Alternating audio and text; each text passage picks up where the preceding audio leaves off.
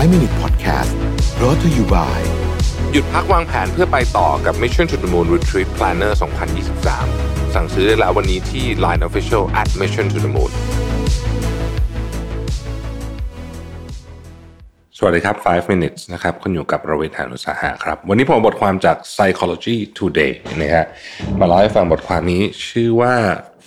nine ways to find purpose as you age นะฮะ คือเขาบอกว่าเวลาบางทีคนเราเนี่ยอายุเยอะขึ้นเนี่ย แล้วก็รู้สึกว่าชีวิตไม่มีเป้าหมายนะไม่รู้จะทำอะไรดีนะฮะมันมันมัน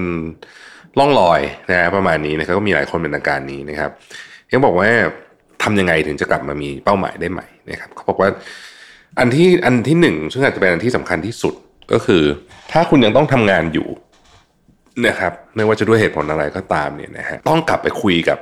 ตัวเองจริงว่า เอ๊ะงานที่เราทำอยู่เนี่ย มันอาจจะดูเหมือนว่าทำหลายคนพูดเหมือนกันนะว่าทำไปวันๆแบบนู่นนี่ต่างๆนะแต่ว่าจริงๆแล้วว่าถ้าเรากลับไปดูจริงๆฮะเราต้องไปถามตัวเองจริงๆว่างานที่เราทำอยู่เนี่ยมันมีคุณค่ากับใครบ้างเชื่อว่าบางทีเราหลงลืมไปว่างานที่เราทำอยู่เนี่ยมันมีคุณค่ากับหลาย ๆ คนมากทีเดียวนะแล้วนั่นอาจจะเป็นการเหมือนกับไปเซตเป้าหมายครั้งหนึ่งของของชีวิตเรื่องงานก็ได้นะครับข้อที่สองครับเขาบอกว่าลองดูซิว่าความสัมพันธ์ที่เรามีกับคนรอบข้างเนี่ย มันจะดีขึ้นได้ไหม นนี้ก็เป็นวิธีหนึ่งที่ช่วย ให้เวลาเราอายุมากขึ้นเรารู้สึกว่า เอ๊ะเราเหมือนใช้ชีวิตเป็นวันๆอะไรแบบนี้ลองดูว่าเอ๊ะความสัมพันธ์กับกับคนที่อยู่รอบๆตัวเราเนี่ยเราเวิร์กให้มันดีขึ้นได้หรือเปล่านะครับ อันที่สามครับแบ่งปันความเมตตาให้กับเพื่อนมนุษย์ในที่นี้มันทำได้ยากเยอะมากเลยนะหลายอย่างมากเลยนะเราจะพบว่าบางทีเราจะพบเป้าหมายในชีวิตใหม่ก็ได้ อันที่สี่นะฮะลองหาความสุขเล็ก ในชีวิตดู แต่ละช่วงวัยก็คงจะเปลี่ยนไปไม่เหมือนกัน แต่ละคนก็อาจจะไม่เหมือนกันนะครับ เช่น ลองดูซิว่าเอ๊ะ สมมติว่าเราอาจจะเป็นคนที่ไม่ได้คิดอะไรเยอะเรื่องของสมมติกาแฟแล้วกันนะง่ายๆนะเบสิกที่สุดเนี่ยนะฮะจริงๆกาแฟเป็นศาสตร์ที่น่าสนใจมาก พอเราเริ่มถ้าเกิดเราลองศึกษาดูเนี่ยเราจะพบว่าเออ จริง ๆ การ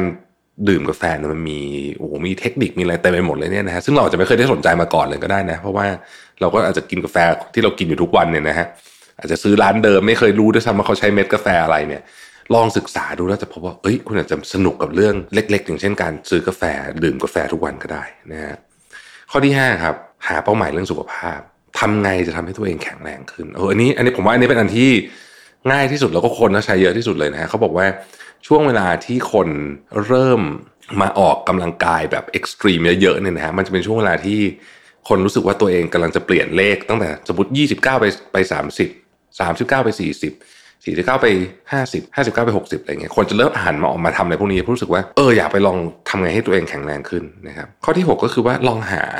งานงานอดิเรกที่มันใช้ความคิดสร้างสรรค์เยอะๆแล้วก็สนุกด้วยนะครับงานอดิเรกที่ที่อยู่ในหมวดนี้เนี่ยส่วนใหญ่มักจะเป็นงานอดิเรกที่คุณต้องใช้มือทำเยอะๆ เช่นเลโก้จิ๊กซอนะครับ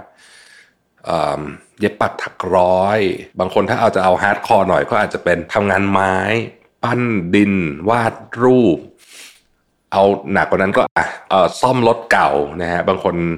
บางคนผมมีรุ่นพี่คนหนึ่งเนี่ย ทุกวันนี้เนี่ย